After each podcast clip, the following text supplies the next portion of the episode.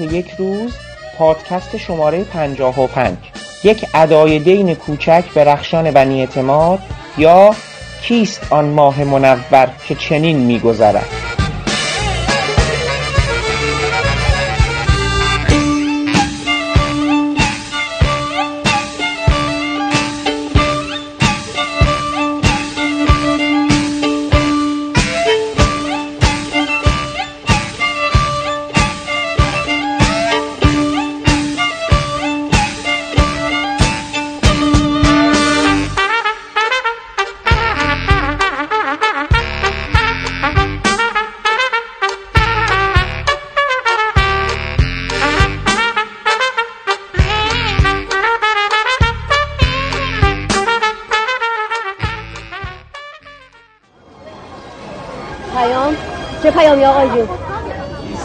همینقدر می‌دونم که یه وقتی هرچی از هرچی نالیدیم گفتیم جنگ الان وقتش نیست.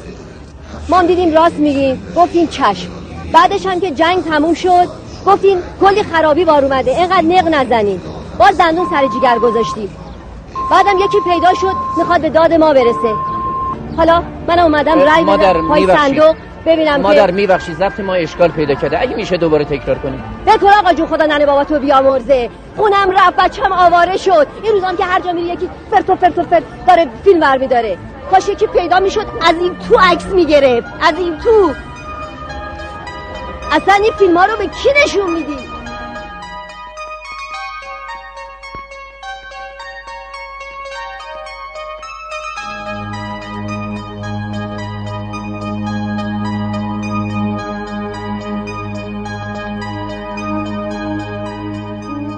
سلام. من حامد صرافی زاده هستم و خوشحالم که شما شنونده مجموعه پادکست های ابدیت و یک روز هستید. چند روز پیش یعنی 21 شهریور روز ملی سینما در ایران بودش. اگه خاطرتون باشه سال گذشته به همین مناسبت من با آقایان کیانوش ایادی و مهدی هاشمی گفتگو کردم. امسال مهمان ما خانم رخشان بنی اعتماد هستند. کارگردان سخت کوش بلند آوازه دغدغه‌مند باوقار و توانمند سینمای ایران و سازنده آثار تأثیرگذار جذاب ماندگار و تحمل برانگیزی مثل خارج از محدوده زرد قناری پول خارجی نرگس بانوی اردیبهشت روسریابی زیر پوست شهر گیلانه خونبازی قصه ها و همچنین فعال در عرصه مستندسازی با آثار مهمی مثل روزگار ما حیات خانه خورشید ما نیمی از جمعیت ایرانی آخرین دیدار با ایران دفتری این فیلم ها رو به کی نشون میدیم و فراوان فیلم دیگر. رخشان بنی اعتماد جز نسلی از فیلمسازانیه که حرفه فیلمسازی رو به صورت جدی بعد از انقلاب شروع کردن. و شاید این روزها در کنار کیانوش ایاری من برای دیدن فیلم بعدیشون لحظه شماری می‌کنم. من به بهانه روز سینما خواستم ادای دینی کرده باشم به یکی از بزرگترین فیلمسازان زن تاریخ سینمای ایران. و خب خانم بنی اعتماد هم با وجود مشغله فراوان و زمانی که به لحاظ ذهنی و عملی به شدت درگیر داوری فیلم های بخش افقهای جشنواره ونیز بودن این فرصت رو با مهربانی در اختیار من گذاشتن. با خانم بنی اعتماد می‌شد ساعتها درباره فیلم هاشون و موضوعات مختلف صحبت کرد. ولی افسوس که زمان زیادی رو ما برای این موضوع نداشتیم. و من به همین دلیل به همین پرسش ها و پاسخ هایی که شما در ادامه خواهید شنید قناعت کردم. که از شما دعوت می‌کنم شنونده اونها باشید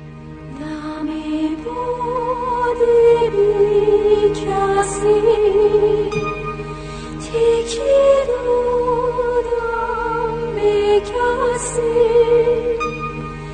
گلی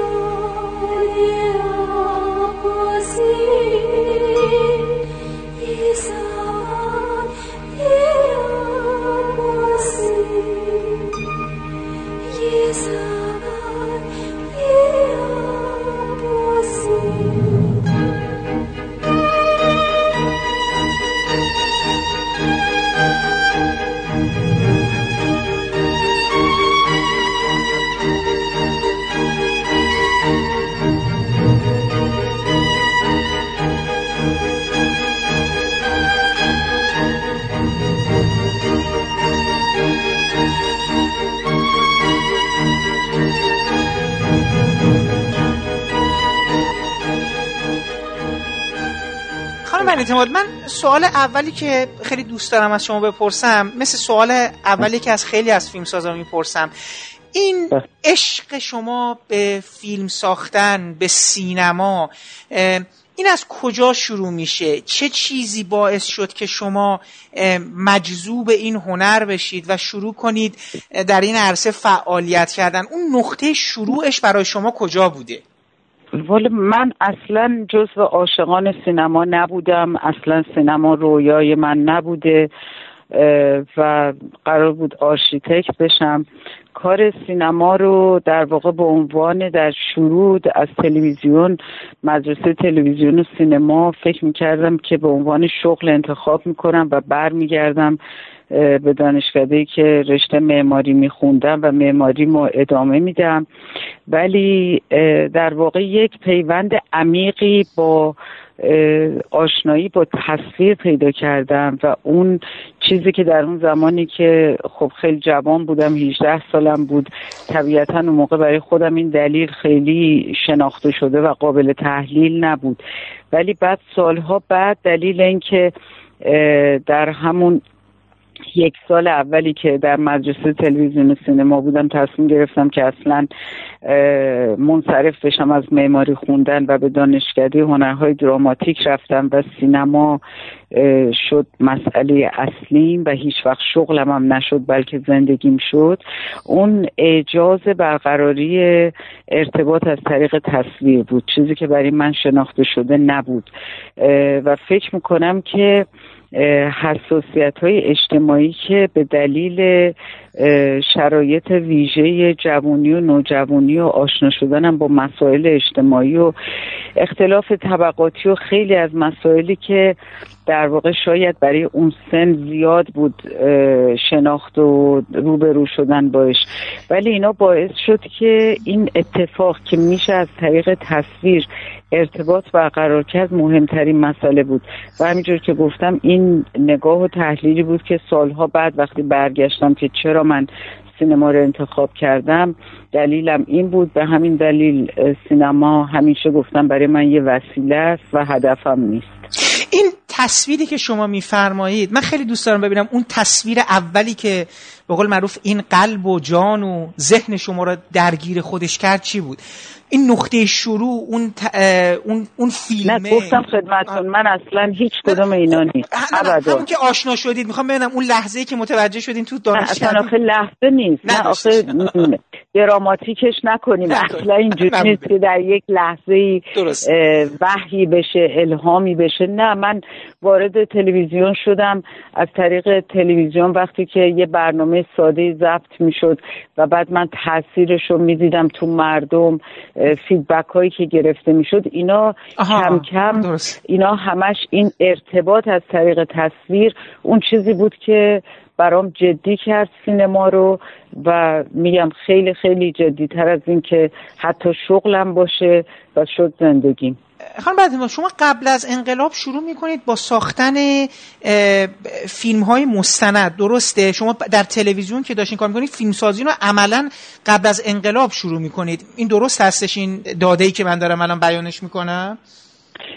ببینید من نمی‌دونم این گفتگومون اگر قراره که برگرده به دوره دایناسورا و از نه، اون نه، موقع ما شروع کنیم من فکر می‌کنم این گفتگوی ما تموم نخواهد شد درست. ولی خلاصه میگم خدمتتون و بگذریم درست. من در تلویزیون بعد از گذراندن دوره خاصی که در مدرسه تلویزیون و سینما به عنوان منشی صحنه مشغول به کار شدم و سال بعدش وارد دانشکده هنرهای دراماتیک شدم کار فیلمسازی من همزمان با تموم شدن دوره دانشکدم که درست قبل از انقلاب فرهنگی بود و بعد از انقلاب درس من تموم شد کارم مستندسازی با مستندسازی شروع کردم در تلویزیون و چند سال بعدش از تلویزیون بیرون اومدم و در همون زمان در پروژه های نه فقط کار تلویزیون در پروژه های دیگری هم به عنوان دستیار کارگردان و مدیر برنامه ریزی کار می‌کردم و این تجربه های موازی در کنار همدیگه و فیلمسازی مستند. همه با هم تا سال 65 که اولین فیلم سینماییمو به اسم خارج از محدوده ساختم این دلیلی که داشتم از شما این سوال میپرسیدم می‌خواستم گریز بزنم از قبل از انقلاب و بعد از انقلاب. واقعیتش این بودش که خب شما در کنار یک سری از فیلمسازان زن سینمای ایران به یه تعبیری طلایه‌دار جریان فیلمسازی زنان تاریخ سینما ایران در یک دوره زمانی هستید. که عملا من شخصا اینجوری فکر کنم که سیاست های فرهنگی خیلی هم به این قضیه شاید تمایل نداشته بوده باشه. جدا از اون قبل از انقلاب ما اونقدر کارگردان زن شناخته شده به اون مفهوم نداشتیم. تو عرصه تئاتر فراوان بودن. اتفاقا تو تلویزیون هم کارگردان به عنوان یک فرد تکنسین فنی مثلا من با اسم خانم مهداج نجومی و کارگردان دیگری در ذهن الان خاطر ندارم ولی قطعا بودن. ولی شما به قول معروف یه حالت پدیده بعد از انقلاب میشه و اصلا کلا موفقیت های شما در این عرصه در ارتباط با مخاطب جوایز جهانی که کسب می‌کنید یک جریانی رو می‌سازه که به نظرم به هر حال نسل بعد از شما میراستار این موفقیت ها و این توانمندی شما میشن. این چیزی که می‌خواستم از شما بپرسم اون زمانی که شروع کردید به کار در اون فضا خودتون چه احساسی داشتین؟ چون به هر حال یک یک فعالیتی رو داشتین انجام می‌دونید که میگم مقایسه می‌کنم با سینمای قبل از انقلاب و بعد از انقلاب شما یه جورای شروع کننده یه جریانی هستید. خیلی دوست دارم از این احساستون و یه مقداری از اون فضایی که در اون دوران تجربه کردید برای من بگید.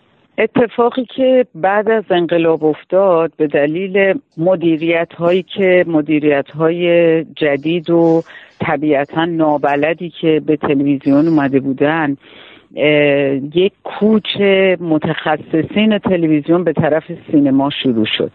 یعنی اینکه گروه زیادی از متخصصین کسایی که هنرمندای تلویزیون از تلویزیون بیرون رفتن و یا همزمان در کار با تلویزیون در سینما شروع به کار کردن. چون پذیرش در سینما در اون زمان اونم نه یک برنامه ریزی خیلی در واقع سیاست کلی. به نظر من اتفاقی که بعد از انقلاب افتاد به واسطه افرادی مثل محمد بهشتی مثل فخردین انوار مثل علیرضا شجاع کسانی که جوانانی بودن که اینا در واقع سینمای ساختار سینمایی بعد از انقلاب رو تعریف کردن.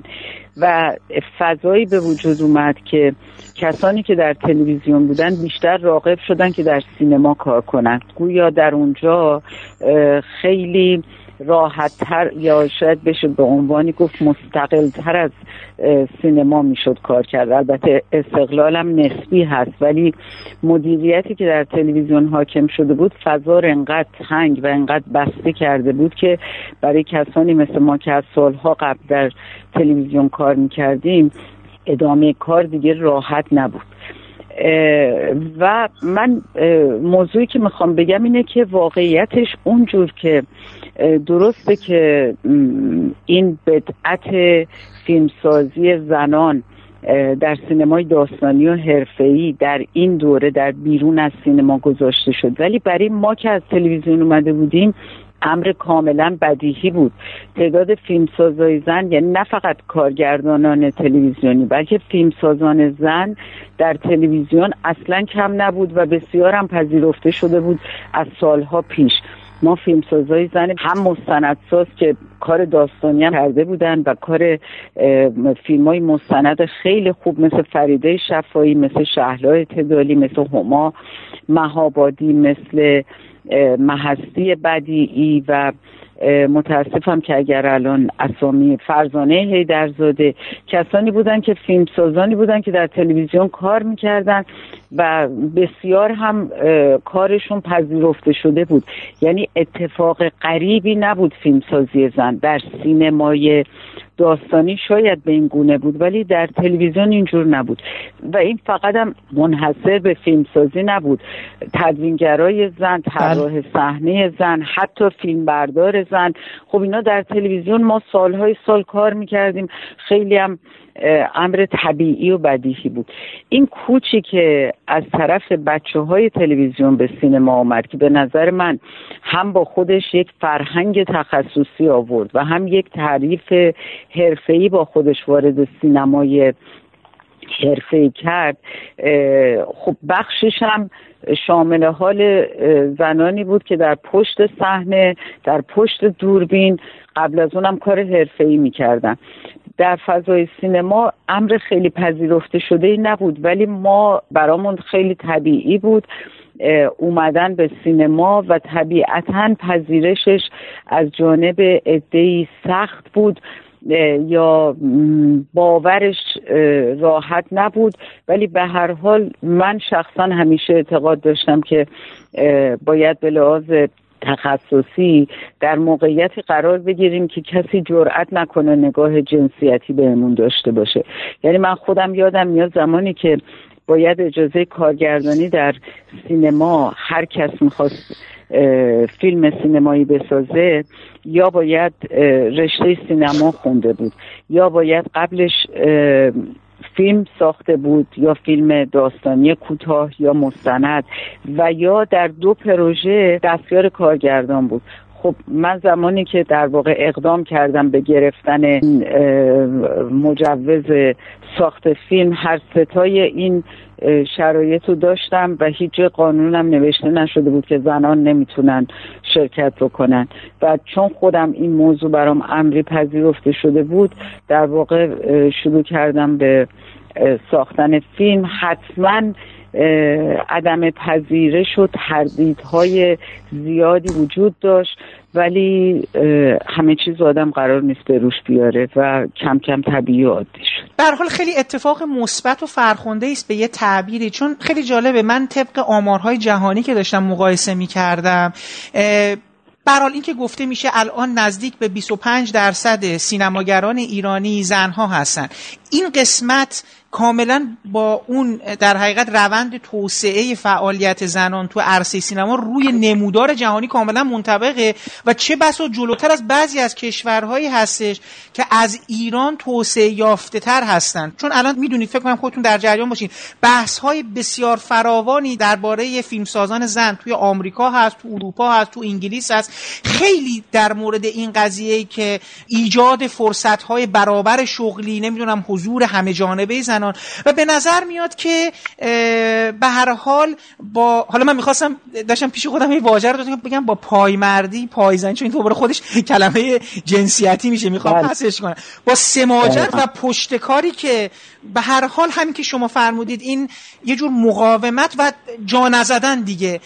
به هر حال یه نسلی از فیلمسازای ما مثل شما خانوم میلانی خانوم درخشنده خانوم بهزاد اون شروع که می‌کنن قطعا با یه موانعی روبرو میشن که خب از پسش بر اومدین و خب الان شما دارید می‌بینید که نسل جدیدی دیگه از فیلمسازا هستن و به خصوص تو سینمای مستند سینمای کوتاه و سینمای داستانی ما و تلویزیون دیگه الان یک امر به شدت پذیرفته شده و حتی ازش داره استقبال میشه. میگم این خیلی قصه خوشایندیه. ببینید خانم بنی اعتمادی سوال دیگه که برای من پیش میاد. این نگاه شما به مقولات اجتماعی و عدالت اجتماعی که فرمودید دقدقه هایی درباره آنچه که داره در دل جامعه میگذره. حالا اسم فیلم خودتونم بود زیر پوست شهر. به هر حال باز هم صدای شما اونجا یه جورایی انگار در فیلم هاتون چه مستندها چه فیلم های داستانیتون صدای یه بخشی از جامعه شدید که به نظر می اومدش که یه مقداری کمرنگ شده بود در یه دورانی. ولی نکته جالب اینجاست که الان یعنی الان که نگاه می‌کنیم انگار قلبه فراوانی هست با این سینمای به قول معروف اجتماعی رئالیسم اجتماعی. خودتون الان سینمای این روزهای ما رو نگاه می‌کنید. چه احساسی می‌کنید؟ از این زیاد بودش نگرانید خوشحالید؟ دوست کامنت شما رو در مورد این مسیری که طی میشه داشته باشم.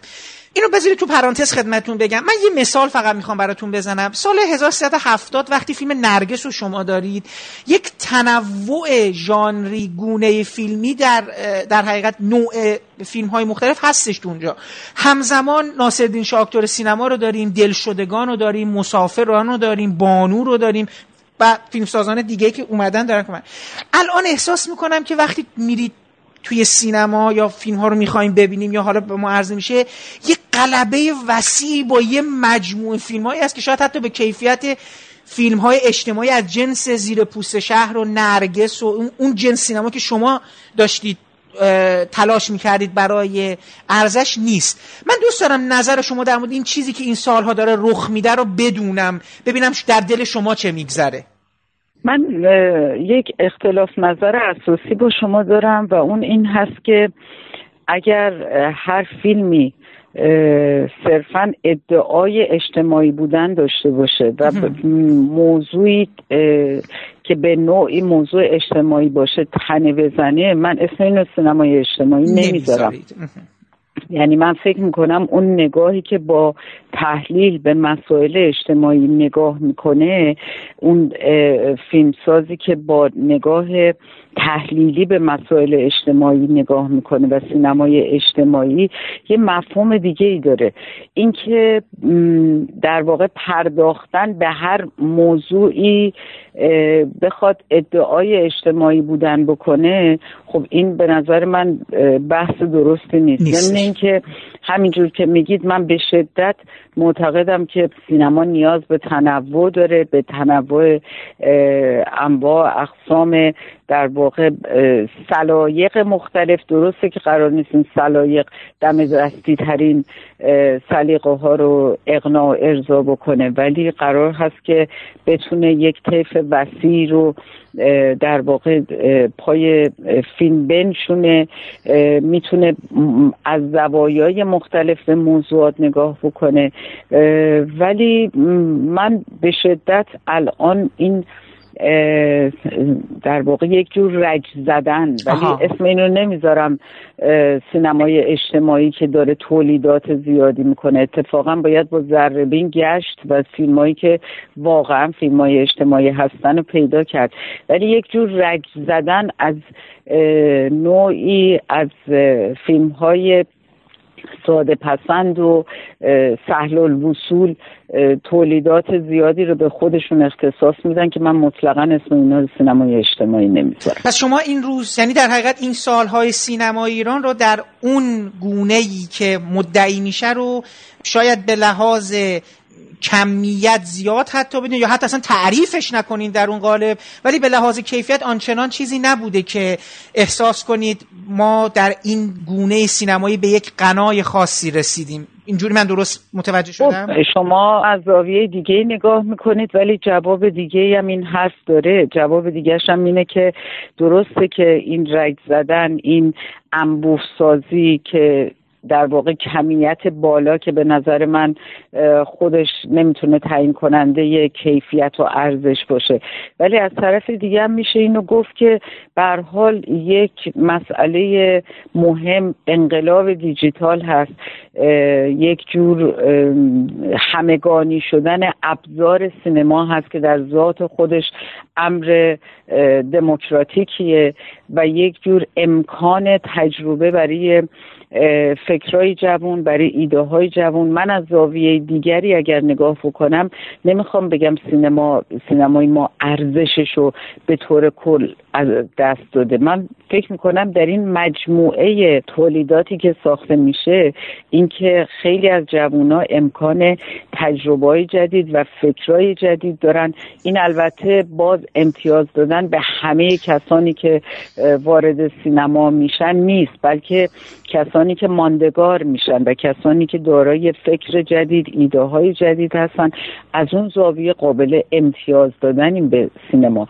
ولی اون بحث اول از این باب که بگیم که این سینما الان کلا سینمای اجتماعی شده و مدل های دیگری ساخته نمیشه من میگم که ساخته نشدن ها معنیش این نیست که همه فیلم ها اجتماعی خیلی, خیلی از فیلم ها به موضوعات اجتماعی حاشیه ای رو می‌گیرن ولی این بهش اشاره می‌کنن ولی این مطلقا اسم سینمای اجتماعی نیست. نیستش. نکته دیگه که توی مجموعه فیلم های شما برای من قابل رصد بودش من دوستم حالا اینکه میگین زمان دایناسورها برام خیلی جالب هست که شما نقطه شروعی که انجام می‌دید در حقیقت فیلم سینمایی نه سینمایی مستند. خب با یک فیلمی شروع می‌کنید که رگه هایی از تنز داره. اصلا می‌تونم بگم کمدیه چون من خیلی جالب اون فیلمو سن کمی دیدم خارج از محدوده تو سینما ولی یادمه که در سینما با آن چیزی که تجربه کردم حس مطبوع تنز بود. با اینکه فیلم تلخه یعنی نمی‌تونم بگم کمدی سیاه ولی نه یه کمدی موقعیت بله بله, بله. بله. ولی خب برای سرنوشتی که حلیمی پیدا می‌کنه در اون و خب حالا امتداد پیدا می‌کنه تا قصه ها و انگار هیچ تغییری نکرده این آدم همچنان در یک دور بروکراتیک گیر کرده خودش سرنوشت حلیمی سرنوشت تلخیه از فرقی نمی‌کنه زمان شاه باشه یا بعد از انقلاب ولی اینو می‌خواستم بگم فیلم شما یعنی شما با یک سینمایی به حال با یک فیلم کمدی شروع می‌کنید. فیلم بعدی هم یک رگه های تنز داره ولی خب دیگه تلختر میشه. بعد پول در حقیقت زرد قناری. بعد پول خارجی. بعد این یه دفعه نرگس میاد که خب دوباره خیلی فیلم تلخیه با یک عشق ممنوع با یک شخصیت ها یک فضای سیاه و تلخ و سرنوشت آدم هایی مثل آفاق و اون شخصیتی که اسمش یادم رفته رضا کرم رضایی بازی می‌کرد. خیلی و اصلا موسیقی آقای علی قلی و من خیلی این میگم اینا رو دارم بهتون میگم یعنی تو واقعا تجربه خودم بود. با سن کم وقتی تو سینما می‌دیدم یه باری از غم تو دلم میشست. و خب بعدش دوباره حالا عاشقانه مثل روسری آبی میشه و من دوست دارم این مسیری که شما طی کردید ببینم کجا شد که یه دفعه نرگس زنها میشن سوژه چون یک جو... می‌دونم البته شما قائل نیستید خیلی به این مرد زن کجا ولی از یه جایی به بعد احساس می‌کنم خودتون یه تغییری می‌کنید. این درست دیده میشه یا نه؟ یعنی تصمیمی گرفته شد که مثلا اون ستا فیلم بسازیم و بعد خب حالا وارد جهان زنها یعنی زنها بشن قهرمان های اصلی فیلم های شما. فیلمنامه هایی که قبل از ساخت خارج از محدوده نوشتم و اجازه ساخت نگرفت. اگر اونها ساخته شده بود طبیعتا شروع کار من در سینمای داستانی با باید با فیلم مثل زیر پوست شهر بود. فیلم فیلمنامه زیر پوست شهر به اسم توبا بله. و چند فیلمنامه دیگه که اون زمان در واقع برای ساخت هر فیلمی خیلی در واقع داشتن فیلمنامه کامل شرط اصلی بود و خب این فیلمنامه های اجازه ساخت نگرفت. من فیلمنامه توبا رو قبل از ساخت خارج از محدوده نوشته بودم به اتفاق فرید مصطفوی و این فیلمنامه موند و 16 سال بعد به اسم زیر پوست شهر ساخته شد. یعنی کارکترهای فیلم در طول این 16 سال و با بازنویسی هایی که رو فیلم نامه کرده بودم هر کدوم در شرایط خاص اون دورانی که بازنویسی می‌شد همون شرایط اجتماعی بر زندگی اینا غالب بود و به اون شکل بازنویسی می‌شد. فیلمنامه هیچ کدوم اجازه ساخت نگرفت و با فعید مصطفی که خب با هم کار می‌کردیم پیشنهاد فیلمنامه خارج از محدوده رو داد که فیلمنامه بود که خودش نوشته بود و اجازه ساخت داشت. خب اون چیزی که واقعا الان وقتی فکر می‌کنم می‌بینم فقط جوانی هست که آدم می‌تونه به خودش همچین جرأتی بده که من اصلا فکر نمی کردم که فیلم تنز بسازم. و هیچ وقتم اصلا نترسیدم از اینکه خب چرا حالا تنز هستیم اون چیز که برام مهم بود موضوع بود و مضمون بود. من درست قبل از خارج از محدوده فیلم مستند تمرکز رو ساخته بودم. که آخرین فیلم من در تلویزیون بود و راجب تجمع امکانات مختلف در شهرهای بزرگ بود. که شهرهای کوچیک و در واقع امکانات و منابع رو در خودشون جمع می‌کنن و طبیعتا یکی از مسائل مهاجرت به طرف شهرهای بزرگ همین نیاز به بهرهگیری از امکانات هست امکاناتی که در شهر بزرگ و اطرافش جمع میشه. یکی از معضلات سیستم متمرکز در واقع بروکراسی هست که در اون فیلم در فیلم تمرکز بهش پرداخته بودم. فیلمنامه خارج از محدوده که این موضوع به نظر من همخانیش با تحقیق مفصلی که روی اون فیلم مستند شد و بعدا ساخته شد. این بچه اشتراک بود که برای من جذاب بود. بدون اینکه واقعا فکر کنم که کار ترسناکیه که من با تنز شروع کنم. همینطور حتی زرد قناری و خارج از محدوده اون چیز که برام اهمیت داشت اون موضوع نگاه اجتماعی بود که در این فیلمنامه ها وجود داشت. و اینا فیلمنامه های تصویب شده بودن حتی در طول ساخت این ستا فیلم من برای گرفتن مجوز فیلمنامه توبا و یا همون زیر پوست شهر اقدام کردم. باز نشد و بعد فیلم نرگس فیلمنامه نرگس در واقع در یک دوران طلایی ساخته شد که به جای گرفتن مجوز ساخت از ارشاد فیلمسازا می‌تونستن سه نفر فیلمنامه های همدیگر بخونن و با ساختش موافقت کنن. که من فیلمنامه نرگس رو در اون اسمشو گذاشتم دوران طلایی. بله. در اون دوران طلایی تونستم در واقع بسازم. ولی خب می‌خوام بگم اون تلخی نرگس و اینا به نظر میاد که اون اون نگاه شما اینجوری بودش دیگه درست یعنی میگم اون تنزه رو که بذاریم کنار نگاه آخه. من خارج از محدودرم شما پول خارجی رو نگاه کنید بله، خودم بله. یعنی دیدم که این نگاه انقدر غالب شده که اصلا دیگه بچه تنزش خیلی کم رنگ شده کمرنگ. ولی بعد از این فیلم ها همچنان همیشه ساختن یک فیلم تنز و دوباره برگشتن به زبان تنز برای طرح موضوعات اجتماعی همچنان وسوسش با من بوده و هست. ولی خب طبیعتا نرسیدم به موقعیتی که راضی می‌کنه برای ساخت. خب حالا در میان تمام این دقدقه های اجتماعی شما یک فیلمی هست به اسم بانوی اردیبهشت. که واقعیتش رو بخواین دوباره برای مای تماشاگر برای منی که داشتم با جدیت فیلم های سینماگران مختلف و دیگه تو اون سن جوانی و نوجوانی تعقیب می‌کردم یک صدای تازه بود. به چه معنا؟ ببینید احساس می‌کردم یک رگه از خود یعنی انقدر این شخصیت ملموس شده بود اون وجه مادر بودنش وجه عاشق شدنش وجه رابطش با جامعه به نظر می اومد کاملا از درون فیلمساز جوشیده. این سالها فیلم هایی که خیلی موفق شدن به قول معروف میگن فیلم های دوستی اسمشو گذاشته بود فیلم های خود بیانگرانه خود افشاگرانه خود توضیح دهنده. حالا نمی‌دونم چه کلمه درسته.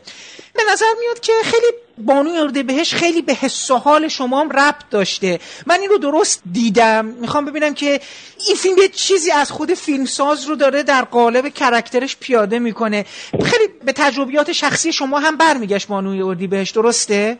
حالا من فکر کنم اشکال اون فیلم اصلا در همین قابل باور بودن این شخصیت و چون فیلمسازه و فیلمساز زن هست این قصه یک جور به نظر میاد که وصف الحال در صورت اینکه اصلا و ابدا هیچ ربطی به زندگی من به شخصیت من به هیچ کدوم از اینا اصلا این فیلم نداشت. ولی شاید این قابل باور بودن و میگم شاید تصویر فیلمساز زن بر پرده دیدن به این شکل در یک فیلم داستانی کمتر دیده شده دیده شده بود تا اون زمان و به نظر اومد که این چنین هست. ولی اصلا موضوع فیلم هیچ ربط و مشابهتی با من و با زندگی من نداشت. مطلقا اینجور نبود.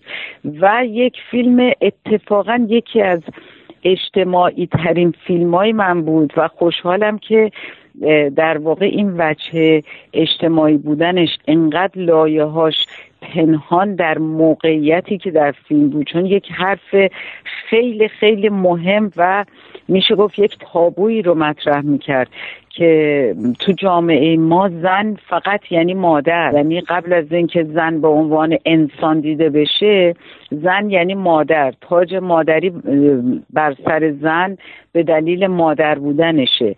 امتیاز و فضیلتی اگه برای زن قائلیم به خاطر مادر بودنشه. در حالی که قبل از اون زن یه انسانه و این بحث خیلی خیلی جدی فیلم بود. که البته عده زیادی هم که با فیلم مخالفت کردن و برعکس عده زیادی که خیلی استقبال کردن از طرح موضوع چون در اون زمانم به حال نمیگم حرف نگفته ای بود ولی حرف مطرح نشده و باز شده ای نبود که با این فیلم مطرح شد. طبیعتا واکنش های مختلفی هم نسبت به خودش به وجود آورد. ولی اون چیزی که مهم بود در فیلم این تم اصلی فیلم بانوی بهش. من دوست دارم در مورد این سیالیت فیلمسازی شما ازتون بپرسم. به این معنا که الان توی سینمای دنیا کم پیش میان. یا آدمایی هستن مثل ورنر هرتسوک سعی می‌کنه هر زمان که فیلم سینمایی یا غیر سینماییش براش مهم نیستش. این تجربه ساختن مستنده رو همون قد با جدیت پیگیری می‌کنه که ساختن فیلم سینماییش رو. اینم برای من جالبه. بازم توی شخصیت های فیلمسازان سینمای ایران. اینم یه قصه است که برای به نظرم یک حاله از شما رو یک یک ویژگی خاصی به شما میبخشه یک منحصر به فردتون می‌کنه.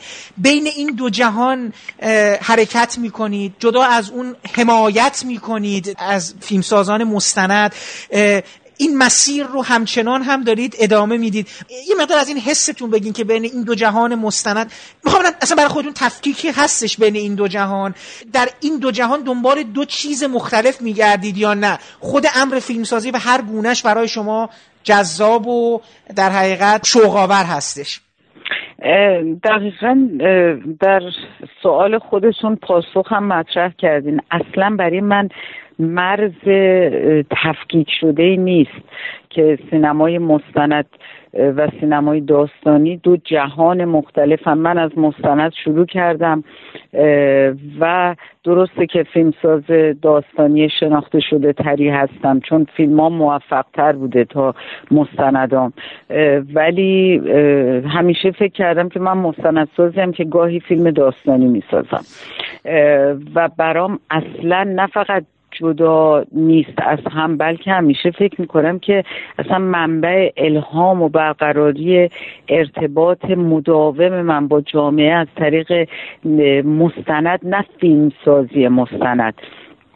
در نگاهی که به جهان شما به عنوان مستند ساز می‌کنید مختص یک زمان و یک دوره فیلمسازی نیست. نگاه جستجوگر نگاه کشف کننده نگاه همدلانه.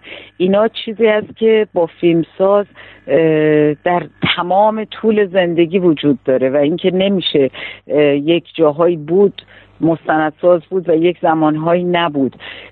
من بارها پیش اومده در زمان ساخت فیلم های داستانیم به شدت با این سوال با خودم روبرو شدم که من دارم چیکار می‌کنم.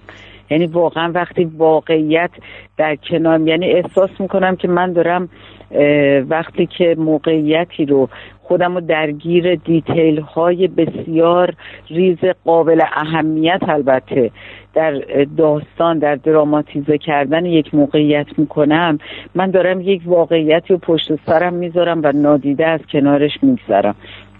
و این ولع این که دوباره برگردم و یک کار مستند بکنم همیشه و همیشه بایم هست. اه، هیچ وقت اینو دنیای جدا از سینما گاهی خود موضوع خود موضوع که تعیین می‌کنه. یعنی من نیستم که تصمیم می‌گیرم. موضوع تعیین می‌کنه که این باید این موقعیت باید مستند گفته بشه یا داستانی گفته بشه. خانم برنته توی مسیر فیلمسازی شما من احساس می‌کنم یه مقدار هر چقدر جلوترم رفتیم این زبان اعتراضی شما به چجوری بگم؟ آن چیزی که انگار بر توبا میگذره و در انتها آنجوری توی دوربین صحبت می‌کنه من احساس می‌کنم این مسیر یه مقدار همچین برای شما هم رخ داده. یعنی فیلم های شما به لحاظ ارجاعات سیاسی اعتراضات سیاسی یه خود از زیر پوست شهر برجسته میشه تو قصه ها خوب نمود پیدا می‌کنه و جالب خود شما هم انگار به یک ناخواست نمی‌دونم فکر می‌کنم کاملا ناخواسته بوده. فکر مثلا شما همچین چیز داشتین. از یه مقطعی به بعد تبدیل میشید به سوژه اعتراض یه سری آدمای دیگه. یعنی من خیلی جالبه که یه بحث اه، سیاه نمایی و نمی‌دونم اصلا سر همین قصه های شما میشه یک بحثی برای جدل های سیاسی برای موزگیری های سیاسی افراد. خیلی دوست دارم رابطه شما رو با سیاست بدونم. بماند که شما اون فیلم مستندی رو هم که در مورد زنی که می‌خواست کاندید ریاست جمهوری بشه رو همین در میان فیلم های سینماییتون دارین و کلا این بیان اعتراضگونه انتقادیتون هی تشدید میشه. دوست دارم بدونم که این مسیر چگونه وارد جریان فیلمسازی شما میشه. ببینید این چیزی باز جدا از جریان فیلمسازی نیست. حتما شرایط درست.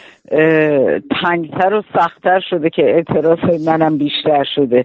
طبیعیه که اینا امری ارادی و تصمیمی از قبل نیست که این فشارها و شرایط بیرونی هست که خب شما رو در موقعیت اعتراضی جدیتری قرار میده. در مطالبات بیشتری رو سعی می‌کنید که طبیعتا مطرح بکنید و فکر می‌کنم چیزی که ما تو جامعهمون کم داریم همینه که مطالباتمون کم. جایی برای بروز کمتر پیدا می‌کنه و طبیعتا من از تریبون خودم حتما استفاده می‌کنم بر این کار. حالا این مطالبات می‌خواد در واقع اون بخشی که فراگیرتر هست حتما من از تریبونی که در اختیارم دارم نه من وظیفه هممون هست. هر کدوم داریم بتونیم برای طرح مطالبات استفاده بکنیم. ولی همینجوری که گفتم این یک امری ارادی از یک زمانی به بعد نیست.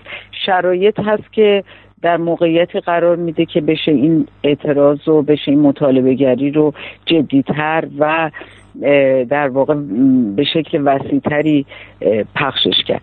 جدا از دو عرصه مستند که خودش بازم یه جورایی ثبت واقعیت موجوده و جدا از جنس سینما اجتماعی که دغدغه شما بوده. هیچ وقت حالا در فیلمنامه هایی که نوشتید ایده هایی که بهشون فکر کردید شخصا دوست داشتید به عرصه های دیگه ای یا گونه های دیگه ای از حالا ژانرهای دیگه ای سرک بکشید ناخونکی بزنید حتی تجربهش رو داشته باشید؟ نه من تجربه های مختلفی در کارهای مختلفم به لحاظ ساختاری داشتم. یعنی از فیلم نرگس و روسریابی که دو فیلم کاملا قصه گوی نزدیک به روایت های کلاسیک بوده میام به بانوی بهش که ساختار دیگه ای داره بعد در خونبازی حتی زیر پوست شهر هر کدوم اینا به طور کل یک تجربه در ساختار هست. ولی در ژانر و در در واقع به لحاظ موضوعی نه هیچ وقت نه وسوسه داشتم نه اینکه اصلا فکر کردم که جهانبینی آدم که نمی‌تونه متفاوت باشه. من فکر می‌کنم اگه کمدی هم بسازم باز با همین در واقع گرایش و تمایل به سینمای اجتماعی هست. اگر فیلم ترسناک هم بسازم باز همین هست. به لحاظ مضمونی و موضوعی همه اینا کاملا مرتبط با نگاه و جهانبینی فیلمساز به دنیاست. سینمای روز سینمای روز زنان رو تعقیب می‌کنید؟ براتون جای سوال یا در حقیقت محل کشفی هستش؟ براتون اصلا جذاب هستش که ببینید داره چه مسیری رو میرن؟ نه نه مشخصا فیلم ساز نه سینمای زنان نه. من اگر بر حال تعقیب سینمای جهان به طور کل تا اونجایی که بتونم ولی نه خیلی هم زیاد. ولی اینکه مشخصا سینمای زنان چون اصلا اعتقاد ندارم به این قضیه که سینمای زنان سینمای جدایی از سینمای مردان هست. هست سینمای درباره زنان برام جذاب هست ولی اینکه سینمای سینماگران زن نه به این معنا اصلا. درست ولی خب به سینمایی که درباره زنان هست پس براتون سوژه چیز هستش دیگه. سوژه به طور کل درباره جامعه و طبیعتا چون موضوع زنان یکی از مسائل مهم اجتماعی هست خب برام جذاب هست که ببینم. ولی این که بگم متمرکز روی این نوع سینما نه اصلا اینجور درست. خب یه مقدار برای ما از جشنواره ونیز امسال میگید که تشریف داشتید به عنوان داور. دوست دارم تجربتون در جشنواره ونیز امسال بگید. یه مقدار از فیلم هایی که دیدید اگر احیانا چیزی بوده که نظرتون رو جذب کرده و دوست دارم بدونم اگر چیزی نظرتون جذب کرده چه دلیلی بوده که براتون برجسته شده؟ حتی می‌دونم شما در مقام داور هستید نباید الان بیان کنید. بله چون در نیمه راه داوری هم هستیم طبیعتا اصلا نمی‌تونم راجع به فیلم ها اظهار نظر کنم. داریم یه مجموعه متفاوتی از فیلم ها رو می‌بینیم در بخش افقهای نو. به هر جشنواره ونیز جشنواره مهمی هست. به لحاظ تنوع بخش ها تنوع فیلم ها و حائز اهمیت زیاد هست و فیلم های بخش ما هم همین کیفیت رو داره. یعنی فیلم های کاملا متفاوتی از نقاط مختلف دنیا هست. ما آرزو داریم که باز هم از شما یک فیلم سینمایی ببینیم. نمی‌دونم دارید پروژه رو کلید می‌زنید یا نه؟ می‌تونید یک خبر خوشی به ما بدین؟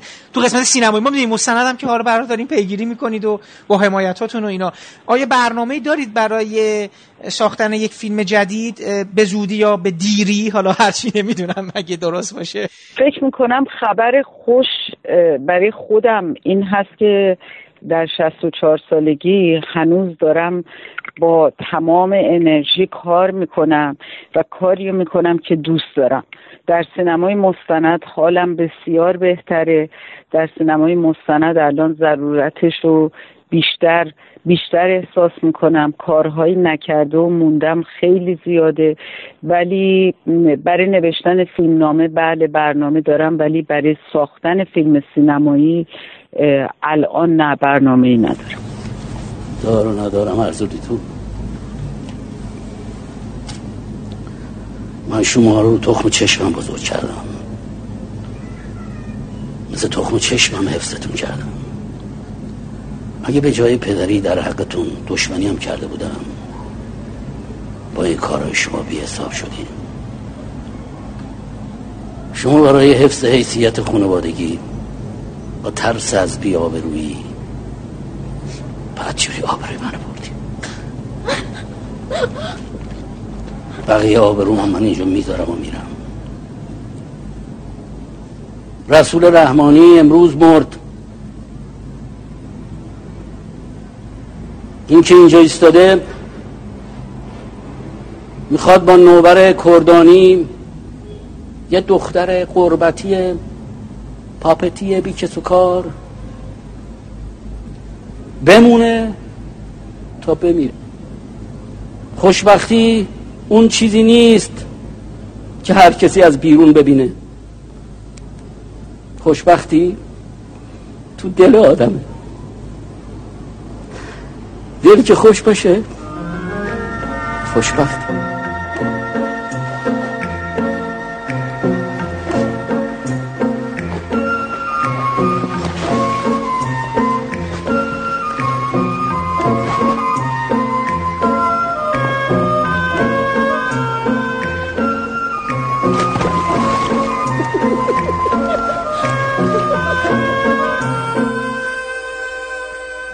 پادکست هم همینجا به پایان می‌رسه و من امیدوارم صحبت های خانم رخشان منی اعتماد درباره آثار سینمایی و مستندشون برای شما شنیدنی و مفید بوده باشه. من به مناسبت روز سینما همچنین با آقای ناصر چشمازر آهنگساز نامی سینما ایران گفتگو کردم و تلاش دارم تا درباره یکی از فیلم های مهم سینمای ایران پس از انقلاب پادکستی رو تهیه کنم. که هر وقت گفتگوهای این پادکست و گفتگو با آقای ناصر ششمازر نهایی شد من زمان پخش اونها رو به اطلاع شما میرسونم. من اما در برنامه آینده با آقای حمیدرضا صدر درباره صد سالگی حضور باستر کیتون در سینما گفتگو کردم که همینجا شما رو به شنیدن این گفتگوی جذاب دعوت می‌کنم. پیش از خدافزی باید از زحمات آقای حمیدرضا حاجی حسینی که من رو در پیدا کردن و جدا کردن بخشی از دیالوگ های فیلم های زیر پوست شهر و روسری آبی که اونها رو در ابتدا و انتهای این پادکست شنیدید و همچنین از کمک های آقای محمد شکیبا که تدوین این پادکست رو به عهده داشتن تشکر کنم و برای رعایت نصف نیمه حق معلف از قطعات موسیقی که از اونها در این پادکست استفاده کردیم نام ببرم. موسیقی تیتراژ به عنوان رقص گدایی از ساخته های گروه کلزماتیکس هستش و برگرفته شده از آلبوم موسیقی جن زده. باقی قطعات موسیقی به کار رفته در این پادکست عبارتند از بخشی از موسیقی فیلم نرگس ساخته محمد رضا علی قلی بخشی از موسیقی فیلم روسری آبی ساخته احمد پژمان و من برای پایان این پادکست هم سه قطعه موسیقی از فیلم های دیگر رخشان بنی اعتماد رو برای شما انتخاب کردم. بخشی از موسیقی متن فیلم بانوی اردی بهش که متاسفانه سازندش رو پیدا نکردم. بخشی از موسیقی متن فیلم قصه ها ساخته سیامک کلانتری و موسیقی تیتراژ پایانی فیلم زیر پوست شهر با صدای زندیات سیامک علیقلی تا برنامه بعدی و گفتگو با حمیدرضا سعد درباره صد سالگی حضور باستر کیتون در سینما. خدا حافظ و با هم گوش می‌کنیم به بخشهایی از موسیقی متن فیلم های بانوی اردیبهشت قصه ها و زیر پوست شهر.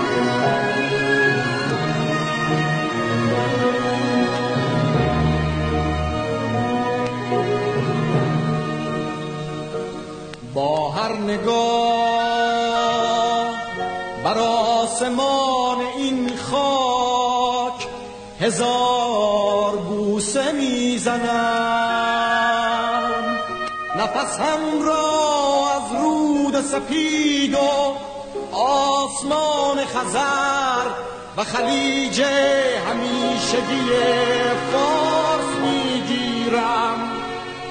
من نگاهم از تنب کوچک و بزرگ و ابو موسا نور می‌گیرد.